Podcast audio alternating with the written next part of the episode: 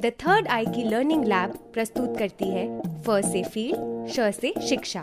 जहाँ सुनेंगे हमारे डिजिटल एजुकेटर्स द्वारा लिखे उनके शिक्षा के अनुभव, उन्हीं की आवाज़ में। देख आँखों से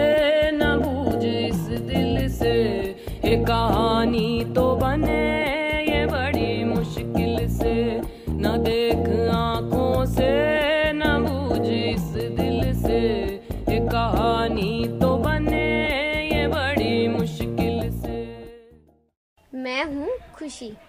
और मैं उत्तर प्रदेश की राजधानी लखनऊ में रहती हूँ। मुझे आज भी याद है जब ना बोलने वाली आंटी जी मुझसे एक दिन अचानक पहली बार बोल पड़ी। और सिर्फ़ एक ही सवाल पूछा। ये सवाल मुझसे औरों ने भी पूछा। सवाल है, तुम कितना पढ़ी हो? इसे सुनाना शुरू करती हूँ।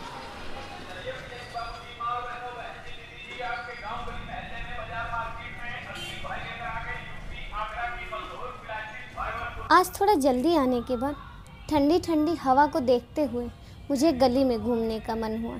बस छः सीढ़ियाँ उतरकर घर के दरवाजे को खोलते हुए मैं बाहर निकली तो देखा पड़ोस वाली आंटी जी सामने पहरा दे रही हैं। आज कितना ठंडा मौसम है। तभी आंटी जी बोल पड़ी हाँ तभी तो आज हम बाहर निकल आए हैं, वरना तो जब से मैं गिरी, मेरे पैरों में वैसे ही दिक्कत होती है। इसीलिए कमरे में बस रहते हैं। अब तो कहीं आ जा भी नहीं पाते हैं। जी, अपना ख्याल रखिए। हाँ बेटा, रख तो रहे हैं। वैसे बहुत दिनों के बाद तुम दिखी।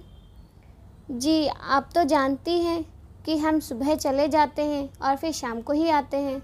तो कहीं निकलने का मन नहीं करता।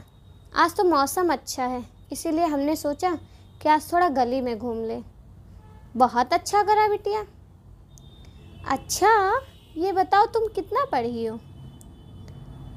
हम हम तो ज़्यादा नहीं, सिर्फ़ पाँच तक ही पढ़े हैं। बस इतना ही बताया। आंटी जी के सवालों की बौछार मुझ पे शुरू हो गई। आगे क्यों नहीं पढ़ा? अभी भी पढ़ सकती हो? कौन सी तुम्हारी उम्र निकल गई है अभी? आज के टाइम में तो पढ़ना कितना ज़रूरी है। अभी भले ही तुम जॉब करती हो, लेकिन अगर कहीं और जॉब के लिए जाओगी तो वहाँ तो सिर्फ़ पढ़ाई की डिग्री चलती है बिटिया। मैंने उनकी बातों में हामी भरते हुए कहा हाँ आंटी जी, आप बात तो सही कह रही हैं, लेकिन हम जब राजस्थान, जयपुर शहर है, जहाँ पर हवा महल है, वहाँ रहते थे, तब लड़कियों वाले स्कूल में पढ़ने जाते थे, पापा की तबीयत ख़राब रहने लगी।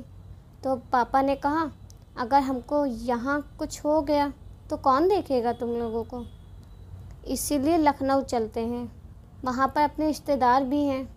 कुछ दिन के बाद पापा की मृत्यु हो गई तो एडमिशन नहीं कराया। मेरा मन हुआ कि मैं अब वापस घर जाऊँ, वरना फिर से आंटी जी के सवाल मुझे घेर लेंगे। बहुत खा चुकी हवा। हर मोड़ पर बस अपना काम बता ही रही होती हूँ कि कोई ना कोई पूछ ही लेता है। तुम कितना पढ़ी हो? तुम कितना पढ़ी हो? जब कोई मुझसे ये शब्द पूछता तुम है। कितना पढ़ी हो? तो मुझे बहुत ही हिचकिचाहट महसूस होती है। मुझे अपने आप में ही बड़बड़ाते देख मेरे कमरे से चिपके हुए दूसरे कमरे में जो मेरी अपी रहती है तो उनसे रहा नहीं गया। क्या हुआ खुशी? तुम इतने गुस्से में बड़बड़ा कह रही हो? अरे अपी वही बात आप तो जानती हैं। अच्छा वही? ये तुम कितना पढ़ी हो? अपी अब आप भी अरे मैं तो मज़ाक कर रही थी। अच्छा ये तो बता, अब किसने पूछा तुझसे? अरे अपी आपने तो देखा था, आज हम सुबह कितने अच्छे से तैयार होकर गए थे, क्योंकि आज हमें जनता नगरी फील जाना था, लड़कियों के साथ मीटिंग जो थी तो वीडियो शूट कर रहे थे। इतने में ही अपी ने हमसे कहा, तुम भी अपना परिचय दे दो। हमने सिर्फ़ अपना नाम और काम बताया, लेकिन वहाँ पर एक लड़की ने मुझसे पूछ लिया। कि तुम कितना पढ़ी हो? फिर मेरे सामने वही बातें आ गई। लेकिन वहाँ पर इतने सारे लोग थे इसीलिए हमसे कुछ कहा ही नहीं गया। सिवाय इसके कि हम पढ़ाई पूरी कर चुके हैं। क्या बना रही है? गाने सुन सुन के। बढ़िया। खुशी तुम्हें वो दिन याद है जब तुम इस कमरे में नई नई आई थी तब हमने तुमसे पूछा था कि तुम कितना पढ़ी हो? तुमने क्या कहा था? अरे हाँ अपी वो बात हम कैसे भूल सकते हैं? तब हमने आपसे कहा था, हमने इंटर तक पढ़ाई की है? जबकि मुझे इंटर का ए बी सी डी भी नहीं आता। इसीलिए तो हम माँ से भाग गए थे। क्योंकि हमने सोचा, अगर आपने इंटर के बारे में कुछ पूछ लिया तो हम कैसे बताएँगे? अपने कमरे के दरवाजे पर खड़े खड़े ही मैंने अप्पी को सारी कहानी सुना दी।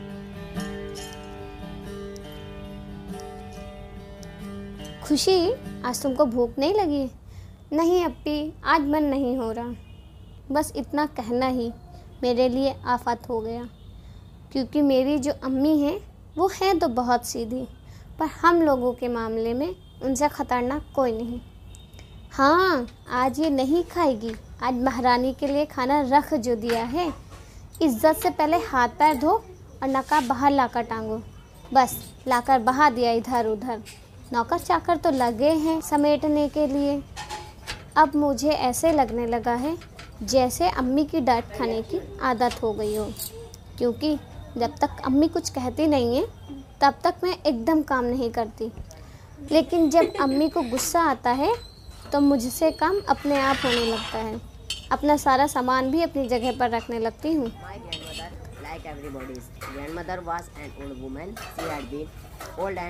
Like for the 20 years that I had now.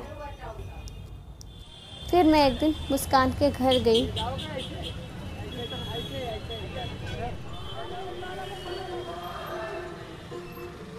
मुस्कान, क्या कर रही हो आजकल? अरे खुशी, तुम?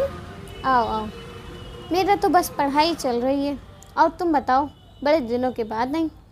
हम दोनों बातें कर ही रहे थे कि इतने में उसकी अम्मी ने पूछा, बिटिया, तुम कितना पढ़ी हो? आंटी, हम तो पांचवी पढ़े हैं। इससे पहले कुछ और पूछें, मेरी यहाँ से जाने में ही भलाई है। मुझे तो समझ ही नहीं आता है, लोगों को इतना दिलचस्पी क्यों है? लोगों से ये पूछने में कि तुम कितना पढ़ी हो। इससे अच्छा तो पहले सही था। पढ़ने जाती थी तो कोई पूछता तो नहीं था कि तुम कितना पढ़ी हो।